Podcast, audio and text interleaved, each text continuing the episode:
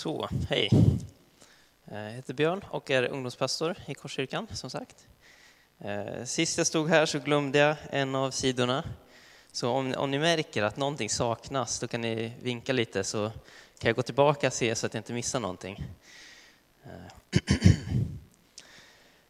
Eh, dagens kyrkoårets text och tema idag är det är första söndagen i fastan och det, eh, det är prövningens stund, eller prövningens tid, som är temat.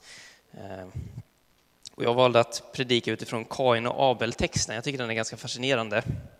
Det är en ganska kort text, men sammanhanget och det som man kan läsa mellan raderna skapar ändå en väldigt rik text som jag tror att vi kan spegla oss i och lära oss väldigt mycket ifrån författaren till Första Moseboken, han börjar med att berätta hur Gud skapar världen.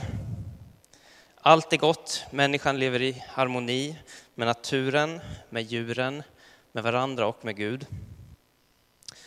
Men sen är Adam och Eva olydiga mot Gud. De åt av frukten från kunskapens träd och förvisades från det paradis som Gud hade skapat, Edens trädgård. Och direkt efter att eh, författaren berättat allt det här så får vi veta att Adam och Eva ligger med varandra och får sitt första barn, Kain. Och redan i nästa mening så står det att därefter födde hon Abel, Kains bror. Och vi får inte veta någonting däremellan. Och det är ungefär så hela den här berättelsen är uppbyggd. Men vi kan ana ändå att Kain, världens första födda människa, Adam och Eva var ju skapade, men den första födda människan på jorden måste ha varit ganska eh, bortskämd i kärlek och måste ha fått väldigt mycket uppmärksamhet och kärlek från båda sina föräldrar. Föreställ er en plats någonstans i Mellanöstern, kanske norra Afrika, det är ungefär där som den här berättelsen utspelar sig. Kain, som arbetar som en bonde, han har äntligen slutat jobba efter en hård dag ute på fälten. Solen skiner, värmen är olidligt stark och det finns inte ett enda moln på himlen som ger någon skugga. Kain, han går en promenad för att sätta sig och vila på sin favoritplats, uppe på en sluttning i närheten där han bor. Han älskar den platsen för att man kan se så otroligt långt därifrån. Det första han ser när han kommer upp är öken, så långt ögat kan nå. Det finns inte ett enda träd, inga vattenhål, ingen oas. Han vänder sig lite åt sidan och där skymtar han en grön liten fläck.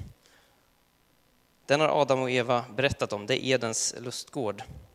Det var mycket bättre där, har de fått veta. Men han kommer aldrig gå dit. Han vet att han ändå aldrig kommer få gå in i trädgården. Det lärde han sig redan som barn. Åt andra hållet, mittemot Edens trädgård, finns det en hel del grönska och en del stom, stora tomma jordfläckar. Det ser otroligt öde och tomt ut nästan överallt där han kollar. När han suttit där ett tag så vänder han hemåt och på vägen ner från sluttningen ser han hur mycket det grönskar där de bor. Och så ser han sin föräld, sina föräldrar och sin bror. Vad tryggt, tryggt och lugnt det känns att bo där tillsammans med dem. Synd bara, tänker Kain, att Abel är där.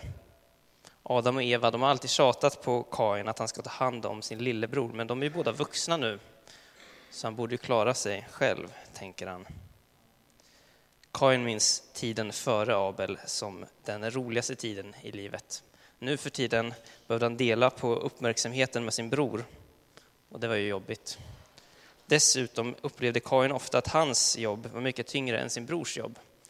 Hans bror var ju herde. En dag bestämmer sig Kain och Abel för att offra till Gud.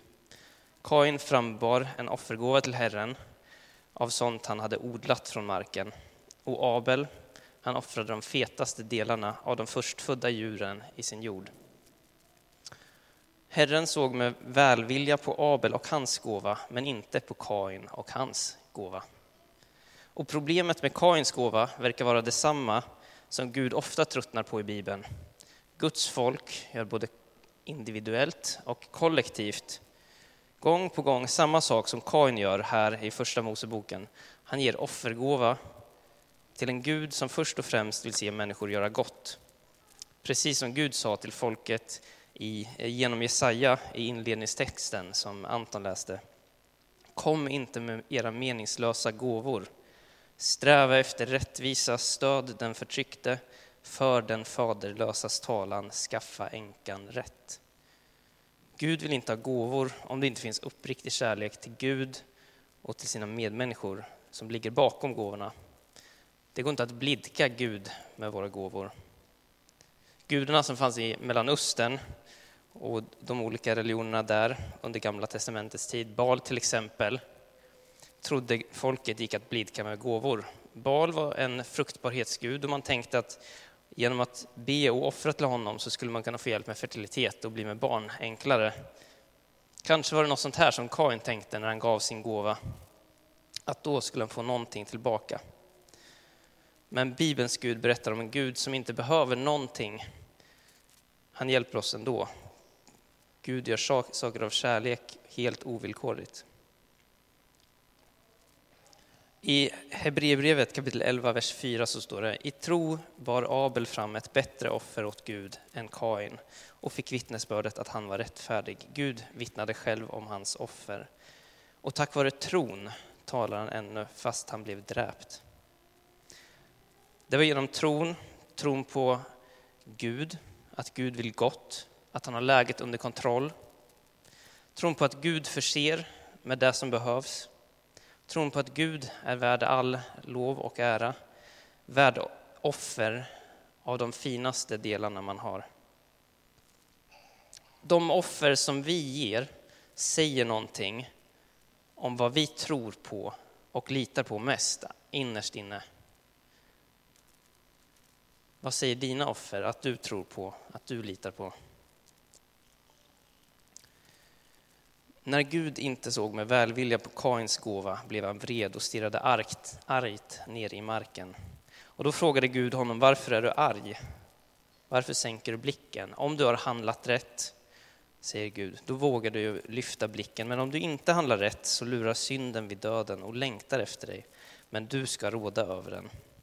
Kain hörde det här och blev träffad. Han kände och mindes precis vad han tänkte när han hade offrat åt Gud. Han visste att han inte enbart gav för att hedra Gud och han inte gav det allra, allra bästa utan ville behålla det bästa för sig själv.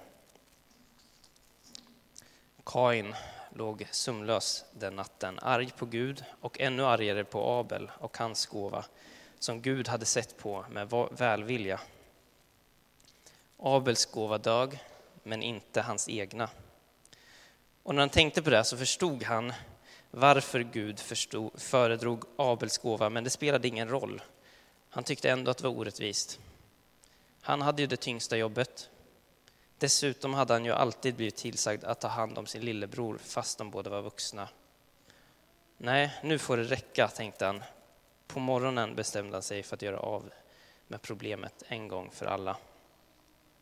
Så han tog med sin bror till fälten där ingen annan kunde se och där överfall Abel honom och dödade honom. Då förstod han vad Gud hade menat med att synden lurar vid döden och längtar efter honom, men att han ska råda över den. Nu hade han tagit sakerna i egna händer, löst problemet och han var den som hade bestämt över synden som han hade begått. I Jakobs brev står det så här, ingen som blir prövad ska säga att det är Gud som frestar honom, Gud kan inte frestas av det onda och själv frestar han ingen. Blir någon frestad är det alltid av sitt eget begär som han lockas och snärjs. Och när så begäret har blivit havande föder det synd, och när synden är fullväxt föder den död. Kain kunde inte skylla på någon annan än sig själv. Istället för att ta hand om sin bror lät han hatet ta över. Tar du hand om din bror eller din syster, den som du stör dig på. Herren frågade Kain, var är Abel? Och Kain svarade, det vet inte jag, ska jag ta hand om min bror? Han tänkte på alla gånger som hans föräldrar sagt åt honom att ta hand om sin bror. Förväntade sig Gud nu samma sak? Han är inte mitt ansvar. Men det Gud svarar honom nu fick blodet att frysa till is och Kain blir skräckslagen. Herren sa, vad har du gjort? Din brors blod ropar till mig från marken. Förbannad ska du vara, bannlys från marken som har öppnat sin mun för att ta emot din brors blod som du har utgjutit. Trots att det inte gått någon lång stund sedan Kain mördat Abel så hör Kain för hundrade gången samma sak som Gud hör. Kain hör sin brors blod tala till honom från marken. Platsen som en gång hade varit hans trygghet hade nu blivit som i en skräckfilm, eller om man vill en skräckgrottmålning. Eh, Abels blod ropar från marken till Kain. Marken har kommit till liv och liksom öppnat sin mun för att svälja Abels blod. Och Kain förstår att Gud har sett honom och tänker, det är ute med mig. Men Gud förgör inte Kain. Guds kärlek är större än så. Däremot blir Kain bannlyst från platsen han bodde på. Och som svar på det säger Kain att mitt straff är för tungt att bära. Du driver bort mig från marken, bort ur din åsyn.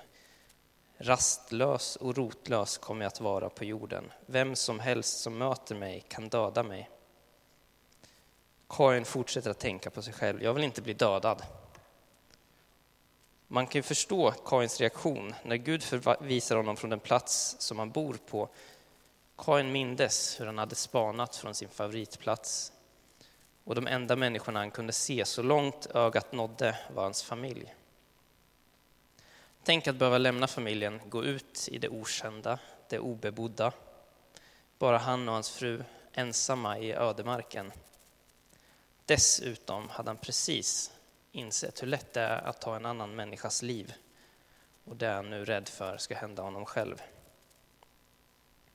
Samtidigt känns det som lättnad för Kain att behöva lämna sitt hem, för han ser sin bror överallt där han är. Platsen påminner om honom. Och fälten där han jobbar är målat rött av Abels blod. Så på sätt och vis är det precis det här han behövde för att kunna gå vidare. Och Gud skyddade Kain med ett tecken för att han inte skulle bli dödad. Och så drog Kain bort undan Herren och slog sig ner i ett nytt land. När Kain lämnade landet blev han både rastlös och rotlös. Och Peter Halldorf menar att platsen har en stor betydelse för människan och att platsen är en förutsättning för identitet. Därför skapade Gud Edens trädgård till Eva och Adam, menar han. Men utan plats så saknar man tillhörighet. Halldorf beskriver rotlösheten som vår tids största kris. Och han uttrycker det som att platsen är något vi passerar idag, ofta i hög hastighet. Och i cyberrymden, där vi är som mest hemma, står ingen plats att finna. Som individer i ständig rörelse lider vi alla mer eller mindre av platslöshet idag, säger Halldorf. Utan rutter saknar man mening och ingen plats utan rutter. Det är förståeligt att Kain känner sig rotlös. Han lämnar både den plats på jorden han vuxit upp på och de människor som han älskade. Och främst av allt drivs han bort ur Guds åsyn. Och det är hos Gud och i gemenskapen med honom, vid Jesu fötter, vid Herrens måltid, som vi finner vår allra mest betydelsefulla plats, menar Halldorf. Det är här vi kan få vår identitet och tillhörighet ytterst sett. Vi behöver rötter för att uppleva mening och vi behöver en plats för att få rötter. Kain förstod att det skulle bli en prövningens tid när han behövde lämna sitt hem. Och för honom handlade det om två slags prövningar som han skulle behöva utstå den närmaste tiden. För det första så skulle han pröva sig i uthållighet, tålamod, ensamhet, oro. Alltså han prövas som ett bestå provet, orka med allt det här jobbiga som han, han måste utstå. För andra blev det en tid då Kain prövar sig själv. Han är ensam, förutom med sin fru då, har väldigt mycket tid över.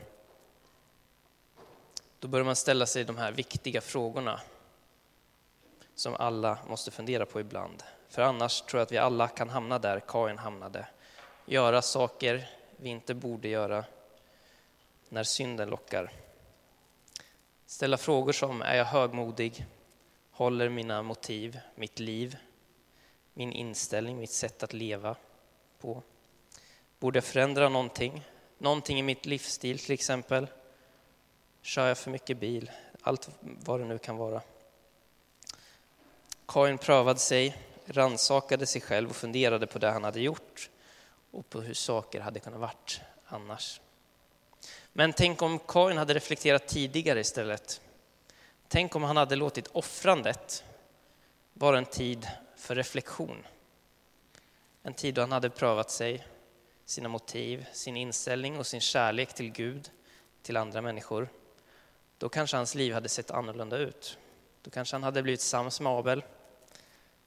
Vem vet, kanske hade han varit en av Bibelns hjältar. Kanske hade haft en hel bok med Kain och Abel. Vi vet inte. Men ett sätt som vi kan offra på, det är genom fasta. När Jesus pratade om fasta så gjorde han det som att han tog för givet att det är någonting som vi gör. Inte som att det är tvång, men som en möjlighet som vi har. Och vi kan låta fastan vara ett slags offer till Gud. Och vi kan precis som Kain låta fastan vara en meningslös gåva för att blidka Gud eller kanske för att visa upp oss för andra människor i kyrkan här. Eller ska vi göra det till en meningsfull tid av reflektion och förändring. Fastan kan ändra livets inriktning helt och hållet. När Kain blev tvungen att lämna all sin trygghet, säkerhet, den plats och de människor han satt sin tillit till, så hamnade han i ett läge av ovisshet, osäkerhet och oro. Och även detta tänker jag att fastan handlar om. Det finns delvis tid för att fundera på vad man sätter sin tillit till. Och djupast sett så är det i Herren som vi kan finna ro. Abel såg det och valde att offra det bästa till Gud. Kain såg det inte, utan ville behålla det bästa själv. Ibland tror vi att vi förstår att det är hos Gud vi finner ro. Jag tror ofta vi intalar oss det. Men våra handlingar och vårt sätt att offra på visar att vi egentligen inte förstår. Och det tror jag delvis beror på allt som stör i vardagen. Kain stördes av hans jobb som var hårdare, att han var den som skulle ta ansvar över sin bror. Han fann rutiner, vanor och platser han byggde på som trygghet. Han fann sin säkerhet där och att ha mat att äta. Och just sådana här saker får vi chansen att ta en kort paus från under fastan. Vi får chansen att tillfälligt rensa bland sådana här saker som stör och som vi sätter vår trygghet hos för att påminna oss om att det är Gud vi bör sätta vår trygghet. Och det handlar inte om att, att något av det där är dåligt ens, men om att sätta Gud först igen, sätta vår tillit till honom. Fasta är ett exempel på hur vi kan förbereda oss för att låta Gud verka i oss. Fastan i sig gör inte att vi växer, men den kan förbereda oss inför Guds ingripande som gör att vi växer. Det finns också en till aspekt i det här. Och det, ibland fastnar man i negativa tankar, i självunkan, i dåliga vanor, i olika mönster som precis som Kain gjorde något negativt. För att bryta det negativa så kan man fasta från det man har fastnat i och ibland kan man behöva lämna saker helt och hållet. På samma sätt som Kain lämnade sitt land och sin familj för att börja om på nytt så tror jag att vi ibland behöver en ny rörelse för att kunna gå vidare. Har du någonting i ditt liv som du behöver lämna, något du har fastnat i. Kanske någon människa du känner dig arg på, har svårt att förlåta. Någon vana du inte klarar av att lämna, men önskar att du lämnade. Vilken rörelse behöver du i ditt liv för att det ska förändras? Kanske fasta, kanske samtal med någon. Texten som vi läste idag ställer mängder med frågor till, läs till läsaren. Det finns många saker som jag tror att vi kan lära oss från den här berättelsen. Predikan går mot sitt slut, men jag tänkte avsluta med några funderingar och frågor som texten ställer oss ändå. Mest så ställs det många frågor om eh, offrande. Och som sagt, det är ett slags offer att fasta. Att offra bekvämlighet, lyx och annat gott i livet. Ett annat slags offrande är ju offrandet av tid och pengar. Abel, han gav det finaste han kunde offra och det gjorde Gud glad. Och jag påminns mycket om den här berättelsen i eh, Nya Testamentet när Jesus ser en fattig kvinna, en änka, i templet som ger två stycken kopparmynt. Och Jesus säger att hon gav mer än alla de andra. De andra så Jesus gav av sitt överflöd, men hon gav i sin fattigdom allt hon ägde, allt hon hade att leva på. Hur kan vi göra för att ge av det finaste vi har när vi ger kollekt? Det har jag funderat lite på. Och det verkar ju som att det handlar inte om hur mycket vi ger, utan snarare om hur mycket vi har kvar. Kyrkan och vi som är anställda, vi är tacksamma för det ni ger, men ytterst sett så är det inte till församlingen som ni ger, utan det är Gud som ni offrar till ytterst sett. Och Gud verkar se på välvilja just när man ger det bästa, inte när man ger bara någonting i överflödet. Och jag, jag, kan tänka att för de flesta, allra flesta av oss som sitter här idag, som bor i Sverige, skulle 10 procent av vår inkomst inte kunna vara något svårt överhuvudtaget.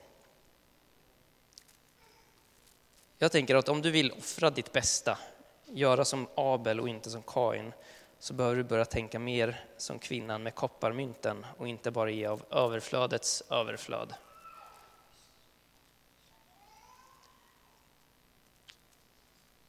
Och jag vet att ungefär genomsnitt i den här kyrkan och i många andra kyrkan är ungefär 2 procent av inkomsten. Vilket betyder att 80 procent ger i princip ingenting och 20 procent ger ungefär tionde. Och jag tror det är något som utmanar många här.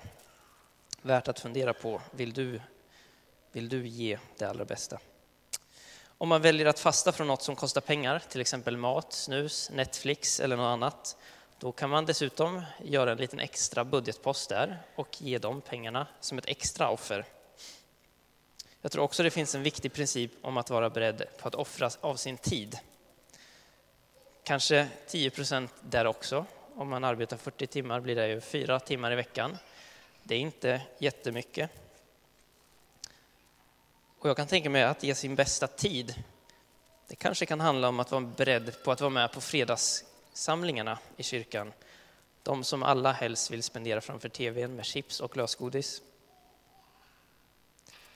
Om fler hade varit beredda att offra av sin bästa tid så hade till exempel draget aldrig behövt sluta. Det finns möjligheter att offra på. Frågan är, är vi villiga att ge av det bästa vi har? Det viktiga, det jag försöker säga, är inte att vi behöver göra oss av med allt det här, det bästa. Eh, utan det viktiga är att fundera på vilka motiv vi har till det vi ger och det vi inte är beredda att ge. Och fundera på hur vi kan offra med hela hjärtat. Sist men inte minst, var sätter du din trygghet och din ro? Mat, internet, att vila framför tvn, kolla nyheterna, sociala medier, kanske av försäkring för allt och inget. Jag vill avsluta med att uppmuntra er som sitter här idag att fasta från någonting. Det är en biblisk princip, en helig vana som formar oss till att bli mer Kristuslika, som gör att vi växer. Pröva dig själv och dina motiv under tiden. Ransaka dig.